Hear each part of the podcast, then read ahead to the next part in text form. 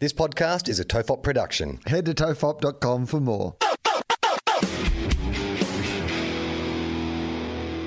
The following episode of Tofop is rated MA for mature audiences. It may contain sexual references, time travel references, allegations of bin misconduct, and mild coarse language. Tofop advises that this episode is not suitable for anyone under the age of 15 or anyone who thinks a comedy conversation between two old mates sounds like a terrible idea for a show. Minors must be accompanied by a parent or guardian. This is John Deeks speaking.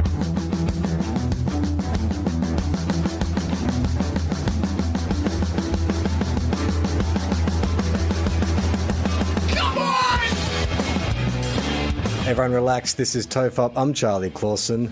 Um, Will Anderson, hello, and thank you for watching. And Podcast Mike has no idea what episode we're doing. It's sort of it's sort of that been that couple of years, doesn't it?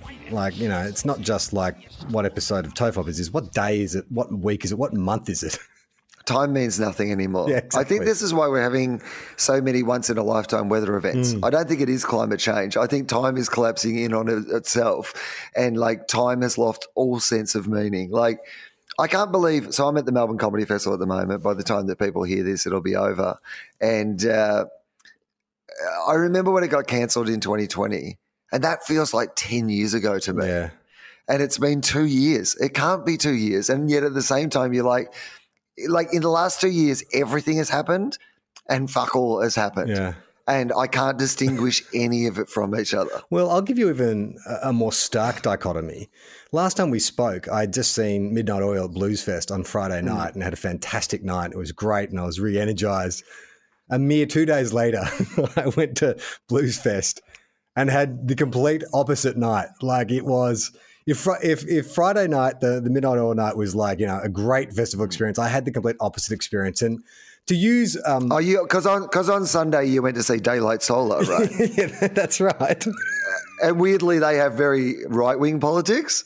Like you'd think from the name they'd be really hippy dippy, but they say a lot of mean and horrible shit. It- there was a weird energy. Let- Let's just say this. So, i- in sporting parlance, I was managing my minutes. I, I'm not a young uh, spring chicken anymore, so I couldn't do like the full four days. I had no intention of doing the full four days. Would never camp. Like that's that's completely off the table.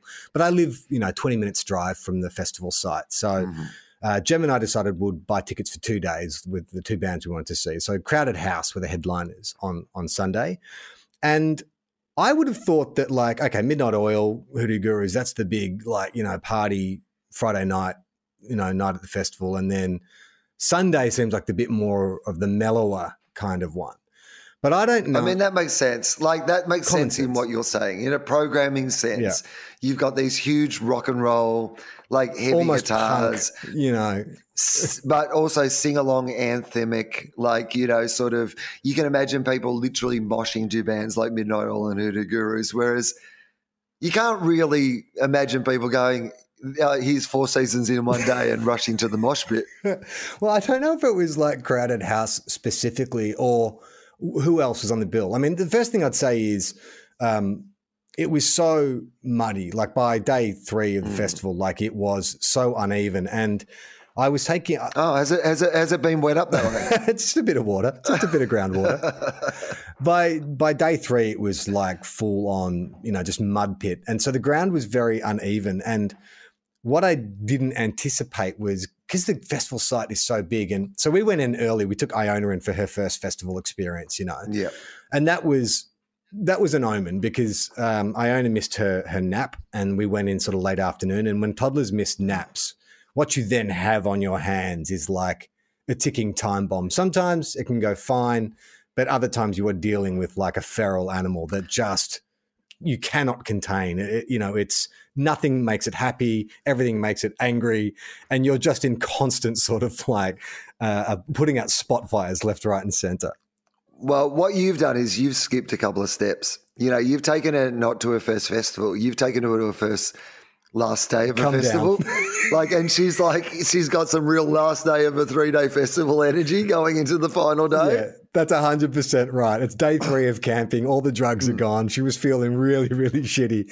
So we get in, and uh, we we as soon as we got there, like because it's so we first of all we took the wrong entrance, and so we parked on the complete wrong side of the festival. Then had to Mm. do this twenty minute hike to get to where we needed to get in. Um, and then once we got in there, she was just like, "No, I don't like any of this. I don't want to see anything." And so then, as a parent, you start going like bribes. Okay, ice cream, face painting. So, Mhm. but it was so packed. Like I actually would have.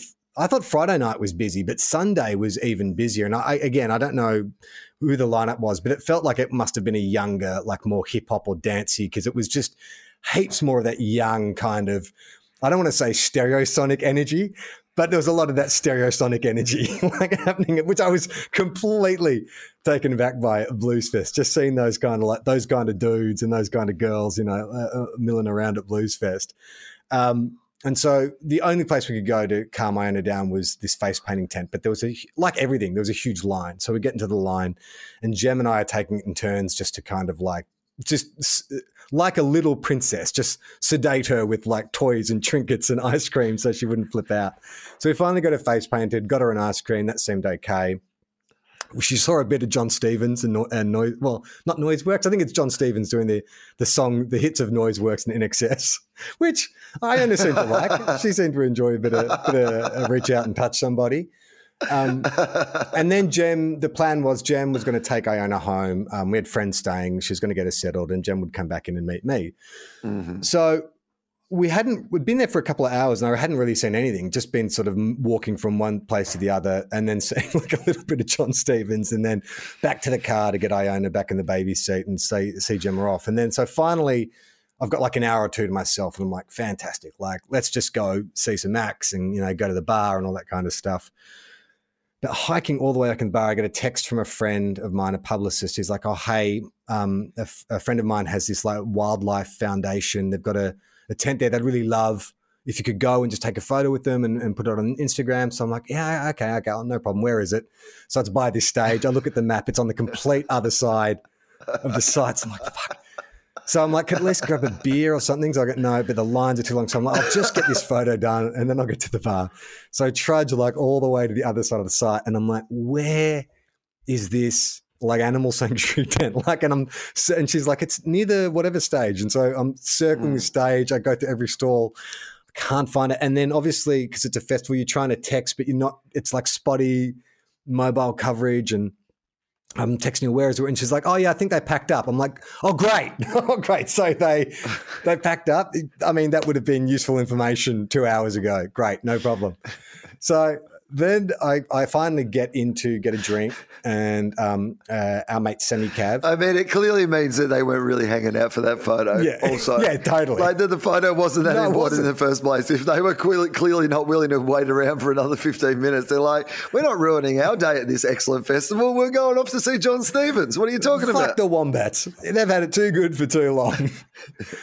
so We're going to see the band, the Wombats. That's who we want to see." So finally, I meet up with um, Sammy Cav, and he's there with a couple of mates. And so um, I can't remember who was playing, uh, but it was some kind of like funk band or something like that. And we've got this other friend, Josh, who's very distinctive. He's got long, straight, dark hair, you know, and always wears like a, a baseball cap. So we're sort of texting back and forth, meet by this tower at this, you know, at this at this proximity to the stage. So we're sort of going to the crowd and it's really, really busy. And I hate that, you know, you feel so bad when you're sort of like squeezing past people to kind of get to like a, a fairly indeterminate, you know, location. But then we see Josh and I'm like, oh, great. I could see the dark hair and the baseball cap. And so we squeeze right up. We go right up to this guy, tap him on the shoulder. Not Josh. Absolutely not him.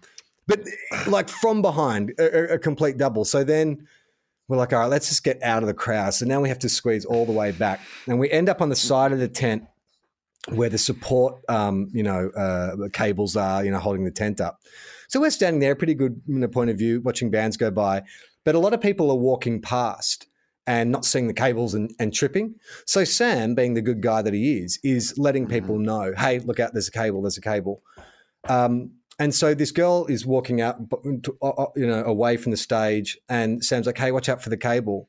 And her boyfriend, stereosonic dude, just jumps out and shoves Sam. And is like, don't fucking, don't fucking touch her. And Sam's like, what? And then he's like, I'll fucking smash you. And then like everyone's like, whoa, whoa, dude. Like, no, no. He was, and then like this dude cocks his fist at the entire crowd. Like he is willing to At the crowd. Like the he's gonna punch I'll, the I'll, I'll punch you all. Punch- you, you, know, you, you all stop looking at me, or you will all get this fist of fury. Each and every one of you. What? Literally, a guy waving his muscles at a crowd. Yeah, like literally like when, you know, those Green Lantern comics where he'll just generate a giant fist and swing it at like a crowd of bad guys. like I've never seen anything like it. He literally like backed away from the crowd with his fist cocked, like daring Yeah. someone to come near him.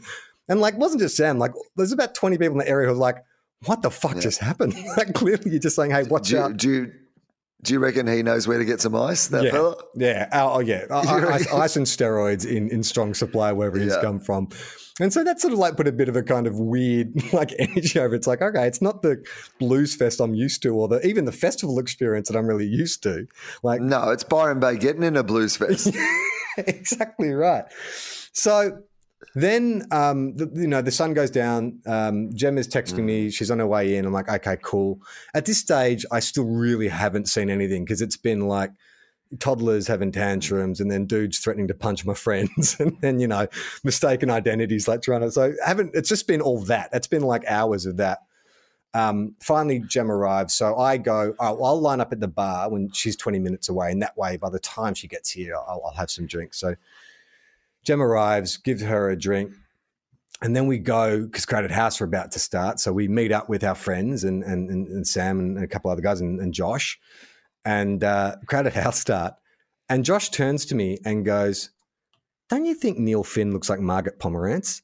I don't know if you've seen his hair lately, but he's got that kind of is. spot. It's a boof. Yeah, but it's He that has a bit of spiky, a- silvery. And I swear to God, it ruined the whole gig for me because I'm just like, he looks like Margaret Pomeranz. I'm just waiting for him to turn to David and ask what he thought about the previous song. Like, I didn't like it, David. I felt like there was a, the, the chorus wasn't strong enough and, and the, the, the chords were just a little repetitive. Well, wouldn't it be great if Crowded House did it David and Margaret style? So they do their set, but then someone comes out and refutes the lyrics. Mm, So you know, like yeah, so he does a bit of you know four seasons in one day, and then it goes over to someone else and go.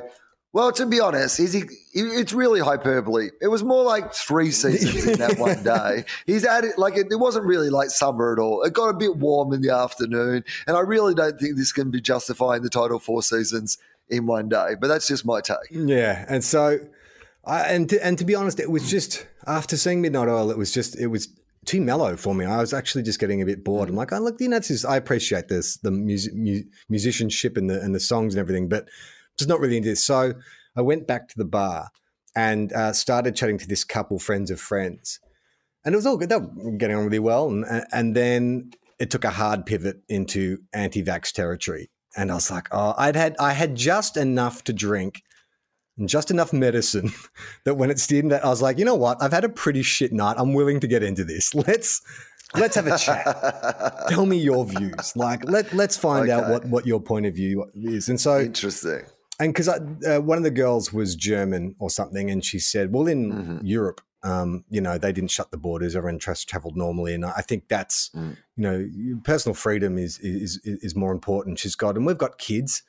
I think it's damaging them to see people wearing masks, not natural. And, and I said, yeah, okay. And I said, well, look, Mm. no one's saying there's a perfect solution to what's going on right now, but you know, we're trying to mitigate the risks. And I guess at some point you sort of have to weigh off it, is the potential lack of development of a children of children not seeing you know people's faces constantly is that better or worse than a pandemic spreading out of control across nations and with open borders and Also, people are also, by the way, people are seeing people's faces. This is the argument, like that always is like, oh well, you know, everyone's wearing masks. Everyone's not wearing masks. Hmm. No one's. There's never been a time where everyone wore masks. Yeah. like some people have worn masks. At sometimes it's been more people, and now it is much much less people, much much fewer people. But it's there's never been a time where like if you had a kid. You'd be like, yeah, my baby's two. Never seen a face. It's just not happening. That is not a realistic scenario. yeah well in their mind too because then the next thing they pivoted to was well we're getting forced to be vac- vaccinated, and that's just that violates um, human rights. And I said, no one is forcing anyone to get vaccinated. And he's like, yeah, but I can't work specific jobs unless. And I said, yeah, but there's tons of jobs where you have to have specific qualifications before they will let you do the job. I mean, that's you know that that's pretty standard, right? Like you know, I would like to fly fly an airplane. I can't just fucking like fly an airplane. There's certain things I have to qualify for, certain amounts of training, certain things I have to do. And then he was. I but I I, I have a job. My job, you know, without going into too many of the details of, you know, the requirements of these sort of jobs, but every year for Gruen, um, I have to get a full medical before Mm-hmm. we do the shows, and I have to make sure that all my vaccinations are up to date. Like that's been happening. fascism. It's been happening for. It's it's your it? fault for it's your fault for yielding to fascists. Clearly, I actually thought it was just to re- protect the people that I work with and their jobs and mortgages and lives and I mean, families. you would have thought it was just like a public health issue uh, at the moment, Yeah. and that maybe because that was the other thing is then they've gone, oh well, we've both had it and it's fine. It's just like a cold. And I said, well, that's that's great. I said, I've got a friend in the hospital at the moment because they caught Yeah. COVID and the virus got into their spine and they don't know if he's going to walk again. So I'm really glad that you guys are okay and you think it's not nothing more than a cold. And then three days after Blues Fest, I start getting the sniffles and I'm like, fucking hell, man. I was like, if me arguing with those anti-vaxxers gave me fucking COVID for the second time, I've tested myself twice in the last three days. I don't have Yeah. COVID, but it was just like, oh man, it was, it was night and day. I had such a great time on Friday, and it was my own fault because even on Sunday, I was umming and ahhing about going back in. It's like I had a really good night on Friday, and this is where I I trust myself implicitly. Even when I was a younger man in my twenties, I had a very good off switch. Like when all my friends, including you, were like, "Yeah, fuck it, why don't we go another day? It's day two, day three, why not?" I was always very good at going. You know what? We've had some fun. I think it's time for me to retire. I'm just going to raise the bat. I know it's maybe not the, the coolest thing to do, but I'm going to retire. And I had that same feeling where I was like, I've had a great first day, memories for a lifetime. I can I can leave it there, but I just got too ahead of myself, and then it was just everything conspired to make it a terrible night. I mean, it does sound like it was one of those things where, like, firstly, maybe day three just wasn't the right day for Iona. That was the mistake in the first place. I feel like actually it even goes back to the mistake you've made with the car park. I feel like this whole day got off to the wrong start because, like, you'd understand if you parked in the wrong spot and went to the wrong gate if you hadn't been there two days earlier. yeah. But you'd literally been to that place two days earlier. You probably should have known where to park to get in the front door, right? Like the whole day was cursed from the minute you arrived, is what I'm thinking. I think I can't remember. I think maybe I drove in day one and Jem drove in day two, so it wasn't Ah, okay. exactly that. But yes, you think we could have figured it out. But it's very like once you're in there, it's just the in that car park area. It's it, it's not very well posted. Like we at one stage we ended up driving into like the staff area until they turned us around. Like we, we were like the worst. Most cliched kind of tourists. You think we'd never been, uh, you know, to, to Blues Fest before, but it was look on the balance of things it was it, it was it was good but it was just that just that one day and i think if i had just not if i had not trudged around if i had just sat in one spot it would have been fine because i would have avoided all those conflicts i would have avoided like you know seeing that guy try to punch sam i would have avoided the anti-vax conversation like i just i should have just sat in the in the vip tent and just like, although i could have done that at home which is initially what my instincts were telling me Well, here's uh, okay. So there's a couple of things. Like, firstly, the lesson for Sam is don't help other people. Yeah. Clearly, just let people trip over the cables. Not your business, mate. Not your business. Not your occupational health and safety. like, this is Sam's done too many official gigs at proper companies where he's like, this is clearly an occupational health and safety mm-hmm. risk. I'm going to have to step in here, be a little safety monitor for this area that I'm now standing in, and it's my responsibility. Whereas, like the rest of us are like, oh well, fuck it, cords. People can work it out. I'll trip over. That's the end of it. Let's move on. The fact that you were seeing some funk band. Did you say it was in the middle yeah. of a funk band? Fat Freddy's foot. Fat Freddy's. oh, Fat, Fat Freddy's drop. Fat Freddy's drop, I believe. Yes, was the band on the yes. time. Okay. Do you remember the Dead Kennedys? Yes. GLO. They, they had a song. Yeah, and a very uh, they a big song called "Too Drunk to Fuck." Do you remember that song? Uh, yeah, vaguely. Yeah. Do you reckon there's ever been a funk band? Podcast Mike, could you please look this up? Like, has there ever been a funk, Funk. band called Too Drunk to Funk? That's Because good. if there hasn't been, that is a good name for a funk band, I think. So I need to know whether there is. I imagine out there in the world, there's got to be a funk band called Too Drunk to Funk. Well, I know that Five had a song called Slam Dunk the Funk.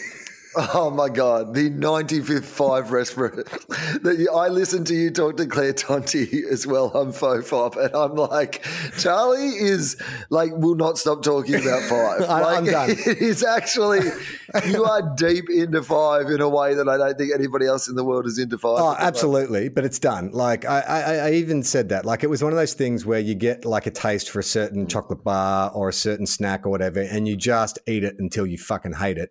I'm done. I'm done with five. I mean, thank you to everyone, by the way, who sent me um, five's dates because they are touring Australia at the end. Oh, of the- really? they're touring, yeah, at the end of the year. Yeah, I don't think they're coming. I mean, should we go and see Five when they tour Australia? Uh, Mike, did- Like, is there a chance that we should have a little Tofop team trip and we should all go and see Five when they tour Australia? I mean, that could be an amazing bonus episode if we went and saw five. I mean, I reckon we would, we could get in to speak to them. I don't think there would be like that would be particularly hard for us to get five. Oh yeah, they'd be like, yeah. There's this podcast that's really like, there's a bit of heat around it. To be honest, mate, like the, the people are really, we're getting a lot of Google alerts. like people in Australia are talking about five nonstop. In a weird, um, in a weird case of, uh, of of synchronicity, Guardian, the Guardian wrote an article about five this very week, which people have been sending me links to, and then, apropos of nothing, it's just one of those kind of like.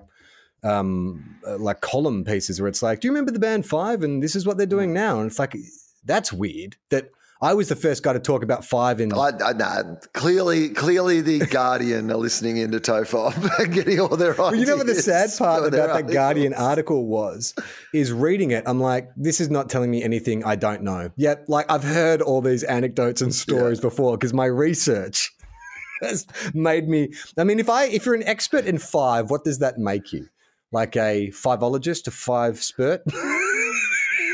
Five spurt sounds very dirty. Yeah, yeah, you're a five spurt. Yeah, that's what I prefer. I want you to go on hard quiz. I want you to go on Tom Gleeson's hard quiz and do five as your specialist subject. Where I'd go, I reckon.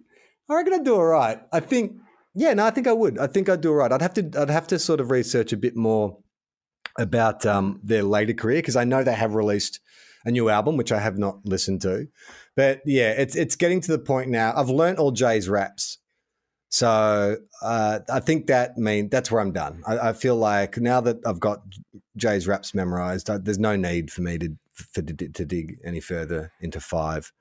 The only way I would, the only the only way I'd come back is if if Jay and Abs were to return to five. Then yes, I would definitely like. I, I think a bit.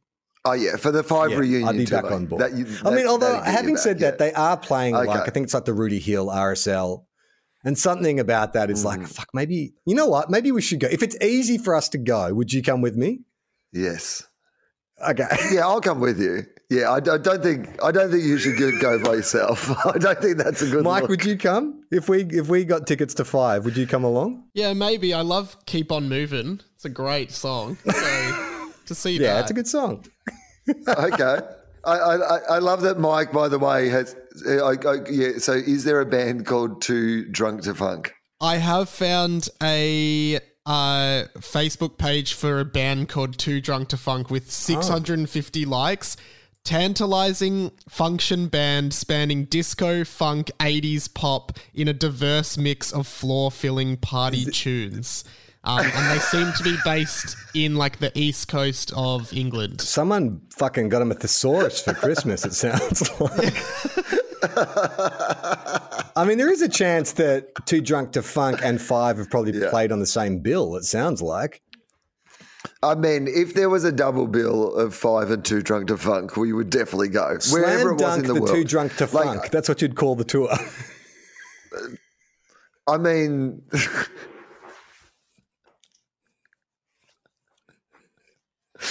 I mean, it would be the too drunk to too drunk to funk slam dunk tour. I think I, I would work. Too that. drunk. To, wait. So what is it? The too drunk to funk slam dunk tour. The Too Drunk to Funk Slam Dunk Tour. Yeah. Yeah. Yeah. That. Yeah. That would be it. Yeah. Um, uh, uh, yeah. Well, look, let's let's stay tuned. I, I, I had a brief look at the the dates, and I, it seemed to be. I think it was like four shows, and it was like RSLs in Sydney and Melbourne. I didn't see anything up in Queensland or definitely this area. But I mean, how much would it cost to get five to come play at our house? like, surely we could probably like if we Patreon leveled that. I mean, that's something we could try and do. If we got a private gig with five, like you've got space at your place. We set up a little stage. You know, we run a competition. Like on Yeah. Patreon, you sign up to Uh-huh. this amount. I mean, how much could it cost to get five to play? Like, they don't have to do their full set, just like all the hits. And I, I feel like you like. I think the the easiest bit of this negotiation is getting it by five.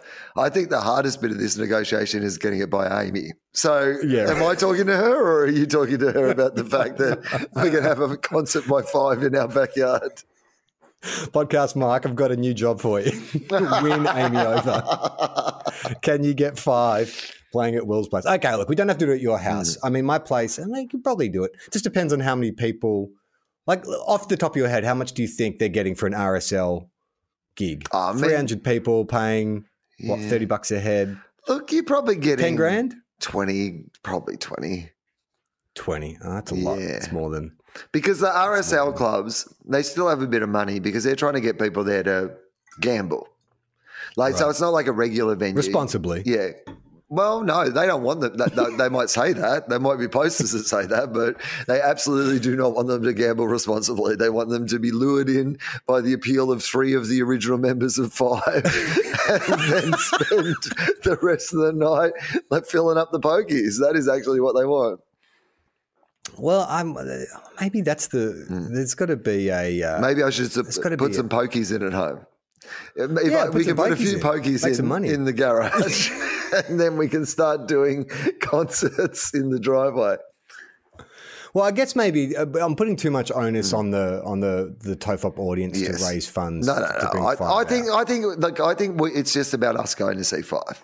We need to see five. We don't need to see five in our environment. We need to see five in their environment. In we their need to see who else is like us there. Is it just old fans of five who followed them, or are there people like you, Charlie, who didn't get into five the first time around necessarily, but have rediscovered a real love and passion for five? Like, it might turn out it's just a bunch of like middle-aged men. What do you think would be required for five to let me do the J rap and everybody get up? Like, how do we make that happen? I'll be the resident president. I'm the fifth element. Jimmy Fly, Snooker Stone Cold's how I'm hitting them. Do you think they would like? What would it take for them to go? Yeah, we'll let this guy come up and do Um, the J verse. Is the guy who does that verse still in the band, or is he one of the guys who's No, Jay. That, that's what I'm saying. It's the J verse. Jay, Jay's. We don't know where Jay is. Okay. is Jay okay? Hashtag is Jay okay? You know what? Are you okay, J Day? so, um, okay, yeah. By the way, further to further to my research, I recently saw an interview that Abs did. Um, so Abs is in a new band, which is like it's kind of it's all the bad boys from a different couple of different boy bands. Like I think it's guy from Boyzone and stuff like that. it's the, They're all a bit rough. it's the all- Suicide Squad of boy bands. Yeah, yeah. And so he um he released a rap. It was like a diss track where he dissed the other members, uh, the remaining members of, of Five. Like it's it's sort of like done in that kind of Stormzy kind. It, what's that called? Grime? Is it grime? Uh, that that whatever that style of rap is. That is like you know. Uh, you know, yeah, I was in a boy band, but everyone's always asking where the fuck is Jay, man? And it's like, oh, Abs is bloody broken his silence because he left in 2014.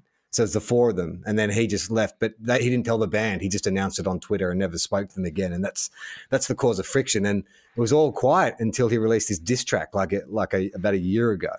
okay, so, but that's yeah. So that's Abs doing the diss track. Jay, we don't know anything about, and Jay is who's rap. Jay's a monk. and Jay, Jay's Luke Skywalker. He's on an island somewhere drinking green milk from a mutant cow. So Jay, uh, Jay then is. Do you think when they perform live, five as the I'll three tell you piece? exactly. Go on. Oh, Yeah, you, you do you know this already? Yeah. Okay, Yeah. so do they do the raps or do they just do the songs without the raps? S- Scott does the raps now. Oh, yeah. And how not is Scott well. doing the? ra- Oh, okay, yeah, okay. So, do Not you think, good. compared to you doing the raps versus Scott doing the raps, like, do you think you're in the same vicinity? No, no, Scott would definitely be better than me. I mean, the weird thing about Jay's raps is he has like this super. It's almost like a uh, uh, like a notorious Big tone. Like he's got an American accent for a start, but he's got the same kind of I don't know, like intonation that that Biggie had. Um, and there is one line I actually wanted to ask you about it. I wasn't going to bring it up, but you have, so let's Yeah. talk about no, it. no. Now, So in th- that th- by the way, just for the record, we did start this conversation with you saying, "I'm done with five, it's over." But anyway, so anyway, let's. Well, it's been on my mind. it's been on my mind because I. Uh, so in Everybody Get Up, Yeah. Okay. he has the he he has he has the line. I'm the resident president. I'm the fifth element. Yep. And then he goes, Jimmy Fly, Snooker Stone, Cold's how I'm hitting them, right? Which is obviously a reference to wrestlers. Uh-huh. Now, here's my question to you Jimmy Fly Snooker, Mm. that wasn't the wrestler's name. It was Jimmy Superfly Snooker. Mm. Jimmy Fly Snooker Stone Cold. Now, obviously, it doesn't fit into the kind of like rhythm Mhm. of the verse. hmm So, do you accept that? Is that kind of like a um, uh, like a Beastie Boys, like a pinch from the neck of Mister Spock, which is nonsensical, but you're like, oh well, it sounds cool, so we'll we'll allow it. Yeah, I think so. And because you also know what he's talking about, regardless of Whether he gets it right or not. Yeah, right? Like the meaning is conveyed with the words. Like the fact that it isn't every single word. You're not like, oh, hang on, is he, he talking about that wrestler because he hasn't used super in the middle of this? Um, but you still. But I wonder if, but Jimmy Jimmy Superfly Snooker was also Yeah. known as Superfly Jimmy Snooker, or could you have just said, "I'll be the resident president. I'm the fifth element. Superfly Snooker Stone Cold's how I'm hitting them." You know, don't like not Jimmy Fly Snooker. So they're Superfly Snooker, and that to me would be more acceptable because you're using his kind of moniker and his surname as opposed to just getting them both wrong. Mm. I think this was this sort of criticism that drove him away into obscurity. People picking apart his raps. He was like, I'm just sick of hearing it. I'm sick of hearing middle aged men thinking they could do a better job of coming up with some fly raps than me. Well, how, how about this? So mm. that's the, so it goes. I'm the resident president. President. I'm the 5th I'm the fifth element. element. Jimmy, Jimmy Fly, Snooker Stone, Cold I'm hitting them. Better get together. Put your hands in the sky. Stick 'em up, punk. Hit 'em low. Hit 'em high. Which I think is a Cypress Hill Yep, reference. Stick yes, up, punk. Hit yep. 'em low. Hit 'em high. Um, now I'm the bad boy that you invite for dinners. Ain't got no manners because I eat with my fingers. Mm. And this is my favorite bit. He goes. Lost boys terrorize the neighborhood, and the hounds of the Baskervilles be up to no good. now, to me, I don't know if Jay wrote the verse, Uh, but I'm like, Hounds of the Baskervilles? Podcast Mike, can you just Google the Hounds of the, that? That's a Sherlock Holmes story, it is, right? Like, yes. Or do you know the Hounds of the Baskervilles? Yeah, it's a very famous Sherlock Holmes story. It's like a classic. But what does what does it refer to? The Hounds of the Baskervilles? Are they a gang? Um, well, I believe no. I mean, I think I think the hounds of the Baskervilles were literally dogs. Like he's talking about his dogs. You know what I mean? Like it's a double meaning about like hunting in a pack, like lost boys. You know, vampires at night, Oh, or hounds in the All right. Baskervilles. You get your dogs together. Like you know, I think. Okay, in, in that case, it's it's quite a Yeah. clever reference because it's his dogs, yeah, right? right. That's what I'm thinking. Lost boys terrorize the neighborhood, and the hounds of the Baskervilles be Yeah, up to no good, good. yeah. Okay, all right, all right. It just it just struck me as a kind of oddly liter- like literary. Well, maybe it is criticism. Maybe it's his least favorite of the Sherlock Holmes stories. He's like, and the hounds of the Baskervilles be up to no good. I like the rest of them. I've got to be honest with you. Uh, now, Bluesfest wasn't the only entertainment I've consumed this week. Will Okay. um, I had one of my favorite experiences uh, last night. I'm not sure if this is something you're a fan of, but I love a bit of amateur theatre. Mm-hmm. Um, although this was kind of more pro am pro am theatre. Um, I think I like. Here's what I will say. I think I like amateur Yeah. theatre more than I like theatre. pro theatre. Like I like Yeah, a right. musical. I like a comedy show. Obviously, that sort of like live music. But like theatre, theatre, I've never seen a whole bunch of plays that I've gone.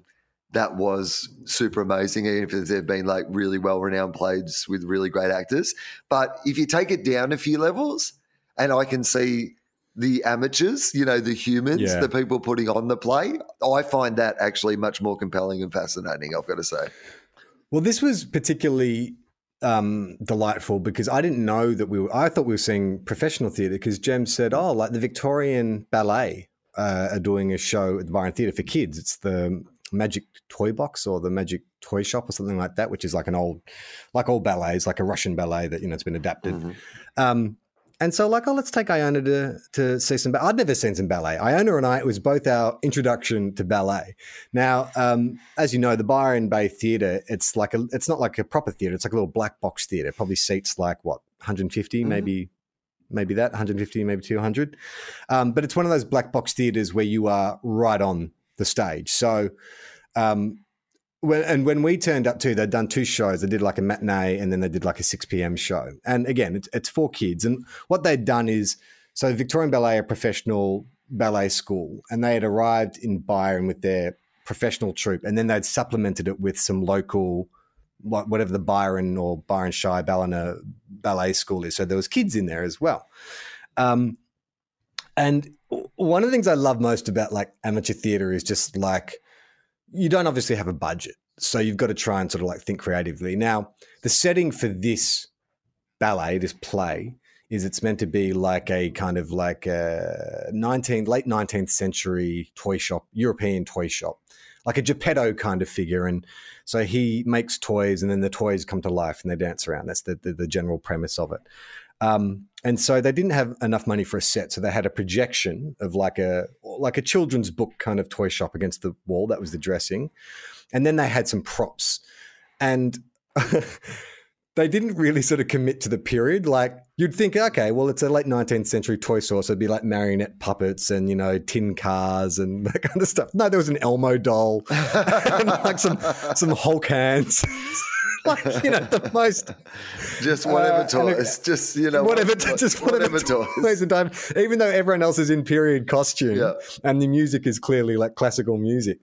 Um, But also Hulk smash. yeah, and so then the dancers come out, and the thing I'd say about like, like first of all, amazing, you know, the athleticism, and uh, they they were great, but I don't think ballet is built for you to be because in a black box theater mm. you, you're on you know sort of raised seating and you it's like you're on the stage like you're very very close to the performers. And so you can hear every pivot and turn and land of the dancers even though they're very light on Right. their feet and you know they're, they're trained dancers. Like you're hearing it's like being courtside you know at the basketball Yeah, you're hearing the You're hearing every and sweat and grunt and Yeah. all those sort of things where you're like, this actually takes a little away from the performance when I just hear it go, oof.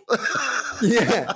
Well, it's, I mean, to be honest, they weren't. You couldn't. They were like extremely fit, and you weren't like seeing any of that. But it was just more the the scuffs and the turns and the points because it's like you're just hearing.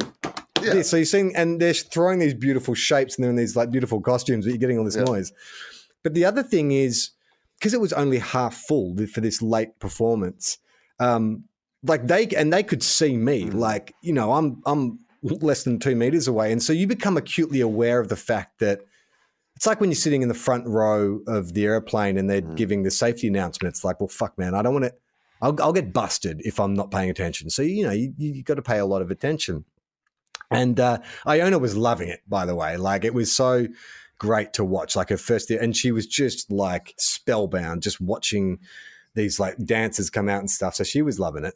Um, but there was a lot of kids in the crowd, and at one point, this kid a few rows behind me, and I think I was the only one to hear it. But he farted really loud, and like, and so I laughed because it was it was funny. But the problem was, at the same time that this kid farted, or, or, or mere seconds after this kid farted, and I laughed, a dancer on stage made a mistake. Oh, And so, but she was right in front of me. And so I'm laughing, and she Oh, looks no. up after making the mistake. Oh, no. And she sees me like and thinks chuckling you're laughing at her fucking and thinks up. I'm laughing at her. and oh, so then I'm like, oh my God. And so then I pivot the other direction. It's like, well, I now I'm just going to be the most intent. Like, yeah, you got to theatre just goer. lean in. Just Yeah. like, sorry, no. But now that almost like sells it more that you were laughing before, though. Like what you really needed to just yell out was, I, "I'm laughing at a kid farting, not at you." Move on. like just clear it up. Well, it was worse because like the, the, the performers, the dancers Yeah. were predominantly like teenagers, and so it's even worse that you've got this like middle aged guy just like staring intently at the stage. Um, but then so it's a two act. So after the um, we come back from the second act and and the performers are all great. They're sort of well. Here's the thing about ballet, right? Like like a musical.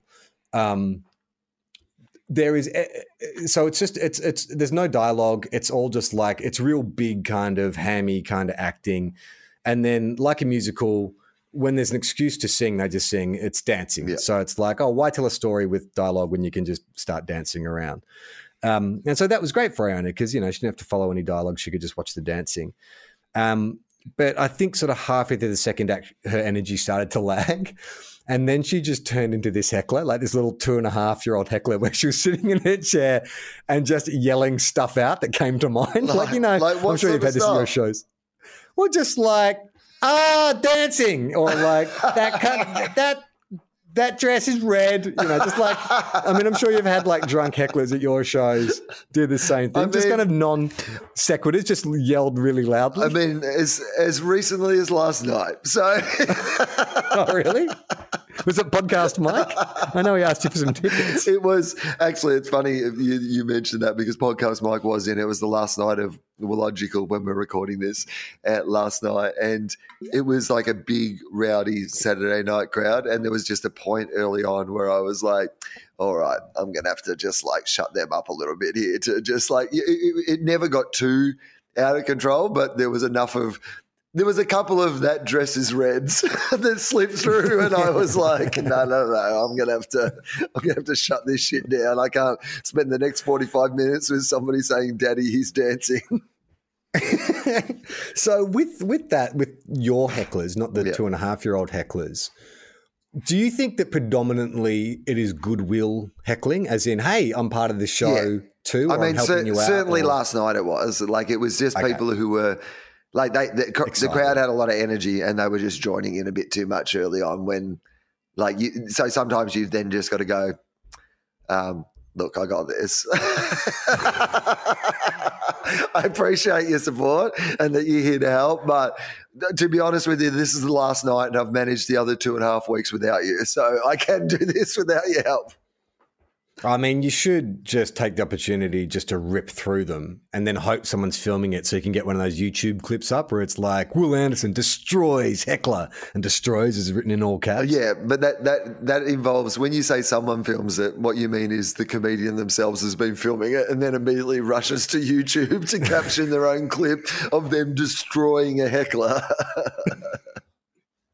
Do you get any joy out of destroying a heckler? nah, not really. Must be satisfying. No, not really. I don't. I mean, Really? No, no, no. Oh, I'd love that. I, I, I think I would think it was like that thing where you have an argument with someone, and then you know five minutes later you think of the perfect comeback. Like because you've done this so many times, you have comebacks preloaded. Oh yeah, I thought it'd be very satisfying. No, I think it's actually the opposite, which is that there is a really disproportionate power relationship. So sometimes, like what you learn over the years is like if like so the other night, uh, guy comes in front row of the audience. 35 minutes late for the show, right? So, like, you're more than halfway through the show at that point, and like, he's sitting in the front row. So, he comes and sits down, and How? Sorry, hang on. How late? Was 35 minutes. Why even bother coming? Well, that's what I asked, right? Like, Yeah. I mean, I you have to stop the show and deal with that. Like, if that was happening up the back, it wouldn't matter. But because he's obviously walking in past everyone, you can't just keep doing your thing because it's distracting. So, um, but at the same time, I, I don't have time in the show to deal with that. That's why I do the improv show, you know, where I do talk to the audience because in my regular show, I just kind of need to get to the jokes. But I've got to deal with him. And so I just like in the old days, you might rip shreds out of him. But like these days, what you realize is the whole crowd are already on your side. They're not on his side. And even if you're just asking gentle questions, it almost feels like you're like insulting Yeah. them or taking them down. Because I just, all I wanted to know was, why he was late. I said, What were you doing? He goes, I was at dinner. And I said, Oh, okay, well, that's fine. He goes, It's my birthday. And I'm like, Okay, well, that's, you know, I'm not going to make too much fun of you. But I was like, you know, like, at least tell me that you had something nice for dinner. You know, what did you have for dinner? And he was like, Oh, I don't know, Japanese. And I was like, Yeah, but what specifically were you eating that was so delicious that you couldn't come to something that you clearly cared about enough that you were sitting in the front row on your birthday. Like this isn't an accidental pur- purchase of a ticket, right? This is it's my hmm. birthday. I have a ticket in the front row. By the way, he had time to stop and get a drink in the foyer before he came in. So was he on his own or was he meeting friends? Uh, that's a good question, actually. He sat down, I think he sat down by himself. So maybe on his birthday, he had booked himself a ticket to the the show in the front row, It's, and then it's tragic. anyway, it's now- yeah, anyway, so like I said, it's like- remaining members of 5ive on his own. That'll be me. That'll be me rocking up to the Rooty Hill RSL halfway through the show, and the five band members be like, "What?" Are the three band members would be like, "What are you doing?" I'm like, "I'm just here to do the rap verse from everybody." Get Well, Up." hang on. Maybe it is a 5ive situation, but in reverse. Like maybe this guy isn't a fan of, the, of mine at all, but he's got an ironic fascination with my career in the same way as you've developed an ironic fascination with 5ive. And he's just coming along to have a bit of a weird gander so he can gossip about it on his podcast. And he's like, well, fuck it. I'll have dinner. I'll get there. I'll get the gist of it in the last 25 minutes, I'm sure. That'd be amazing. He's like, I've just got a question. What happened to Corinne Grant? Yeah. She used to be on the Glass House. Is she like she's not in the showbiz anymore? I've been in a rabbit hole YouTube for three weeks just watching everything you've ever done. just been in a glass house rabbit hole. just got obsessed with the glass house. And like I like the idea that this guy only ever watched the glass house and then has no idea what happened to any of the people involved in the glass house since. And has just recently gone back and go, Oh, remember that show, The Glass House? And then is suddenly like, you know that uh, Will Anderson Gruen was the guy from the Glass House. You know that uh, I've never put two and two never together. put it together. I never gone, you know that uh, Hughesy guy from the Masked Singer? Even that's the same Hughesy from the Glass House. Corinne Grant's a lawyer now for human rights.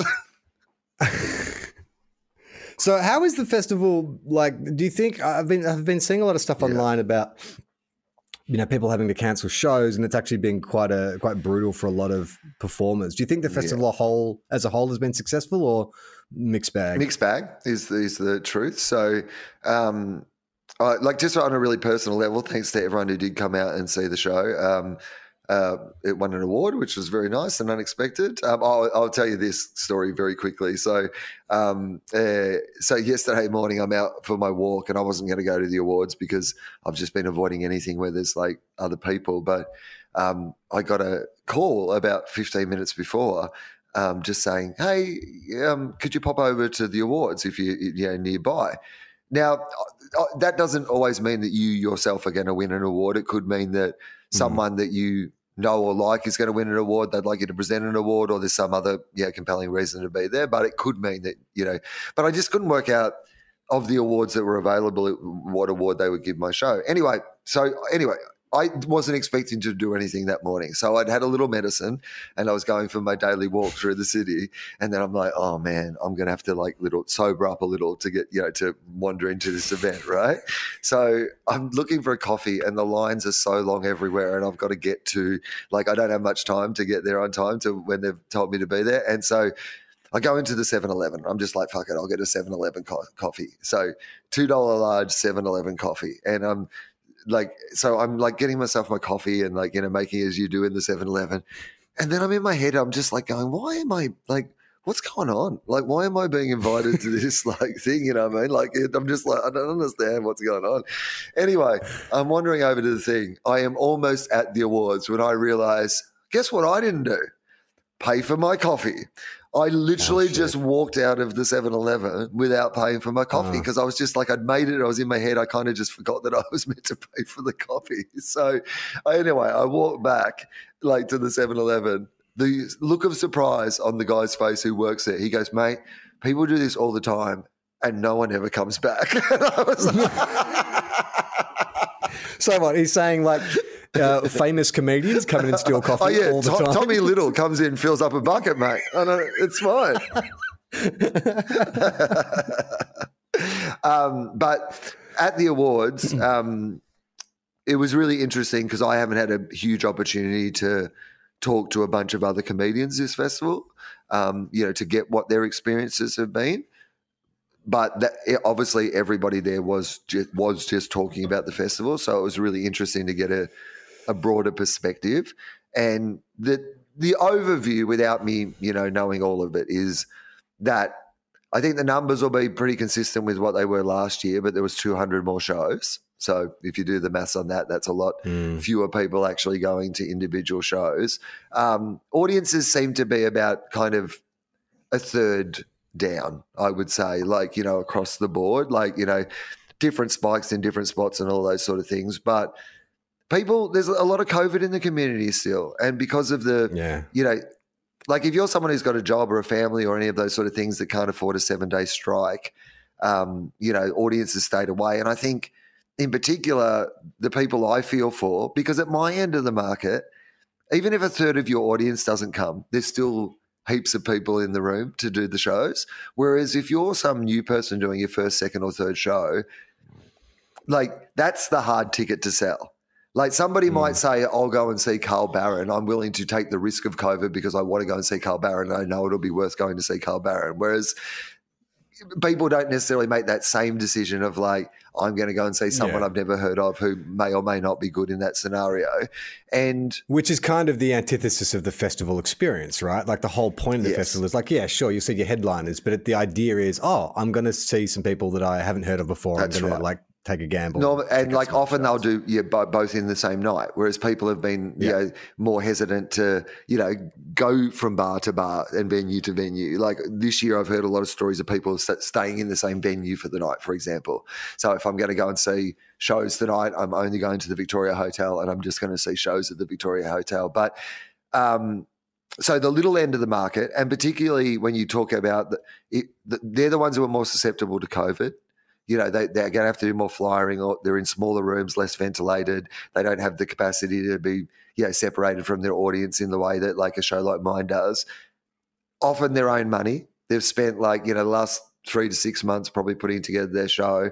Maybe lost a week of it through COVID. Like are going to come out of this festival with thousands of dollars in debt, and and so they're the ones that I like really worry for because in the old days you would say to them that death is worth it because if you did a good festival show hopefully a bunch of other comedians came and saw it and a whole bunch of comedy managers and festival staff and whatever. But again that's the sort of stuff that didn't really happen this year you know like Mm. people didn't go and see other people's shows. Other performers were very hesitant even to go and see as many shows because we were all trying to be protective to not get sick. So it was a really mixed bag festival. Like it was super successful in some ways. I mean, for me, it's my favorite ever show that I've ever done. And I thought it was just, I loved the shows and I loved the people who came along. And I can't wait to do it in Sydney and Brisbane. And, you know, when we talk, I'm doing my improv show tonight, like to finish off the festival. So last night was actually my last night of Logical. And, um, yeah, I I loved it. Like I love being back doing the festival. I love doing the shows. Like, and I think generally, the thing I said to people was, if you were actually someone who was coming out to see shows, you probably saw the best quality shows you've ever seen at the festival.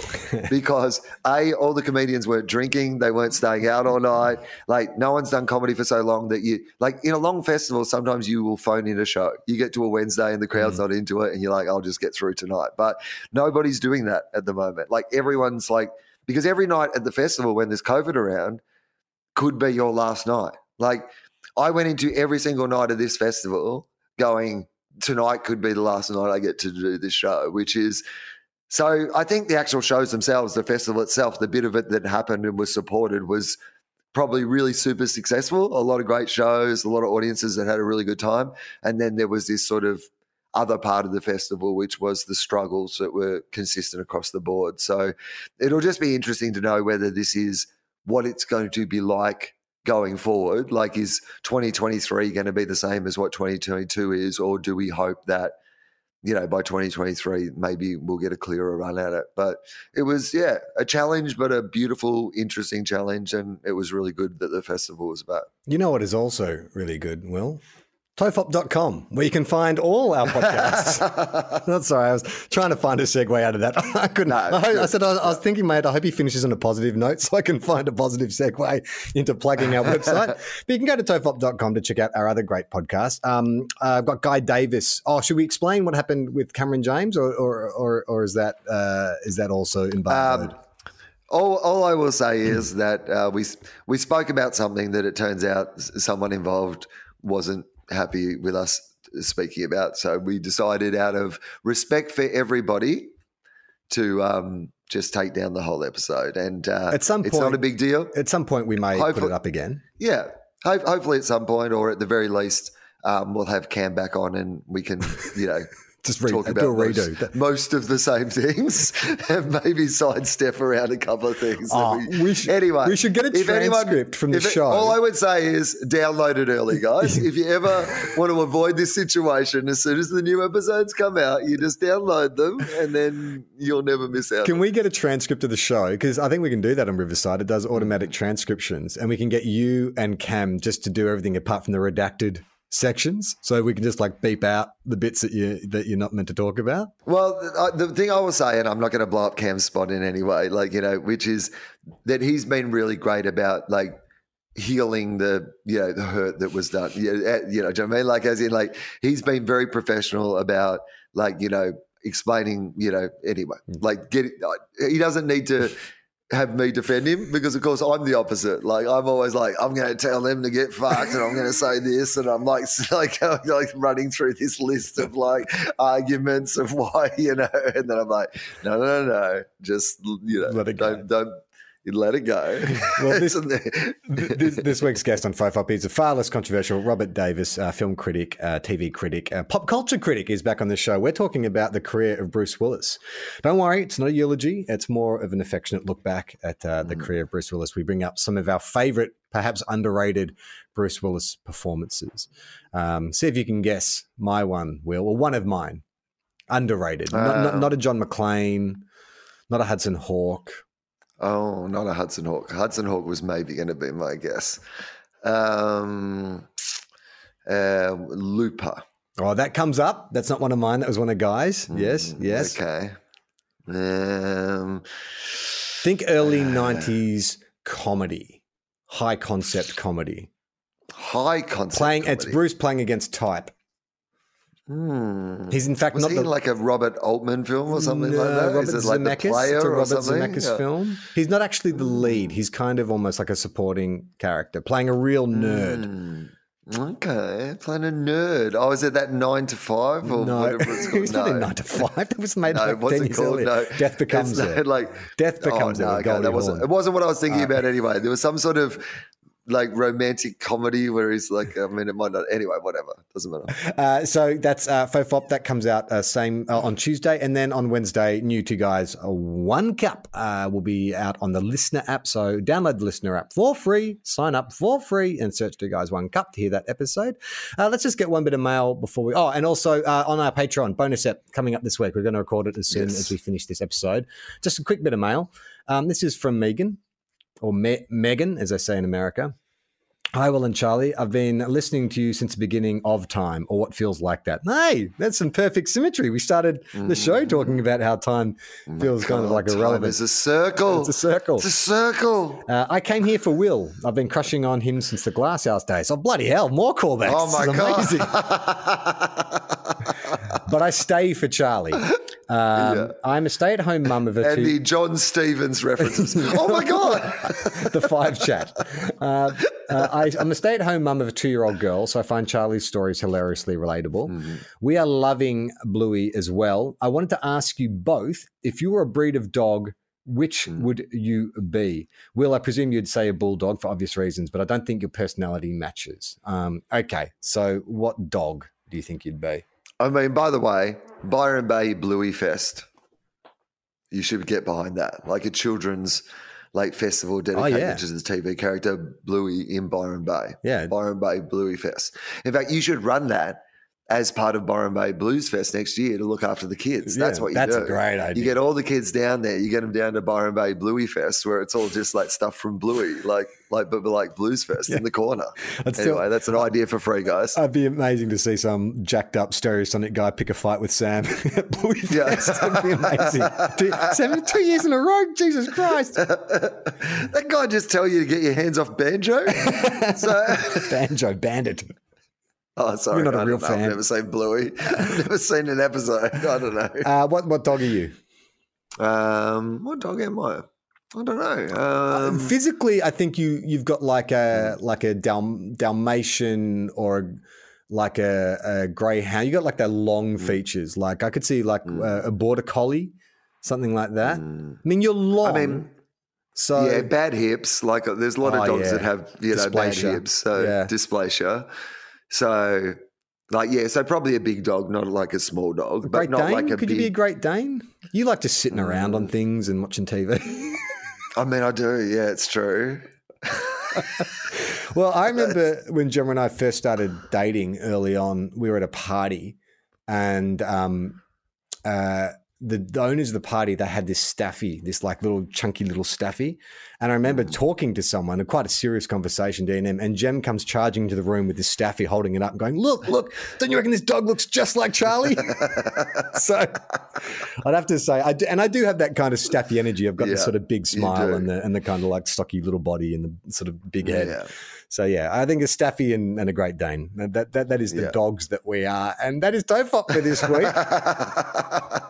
Check out the bonus episode at patreon.com slash. Tofop. I'm Charlie Clausen. I'm Will Anderson. Yeah, I'm Will Anderson.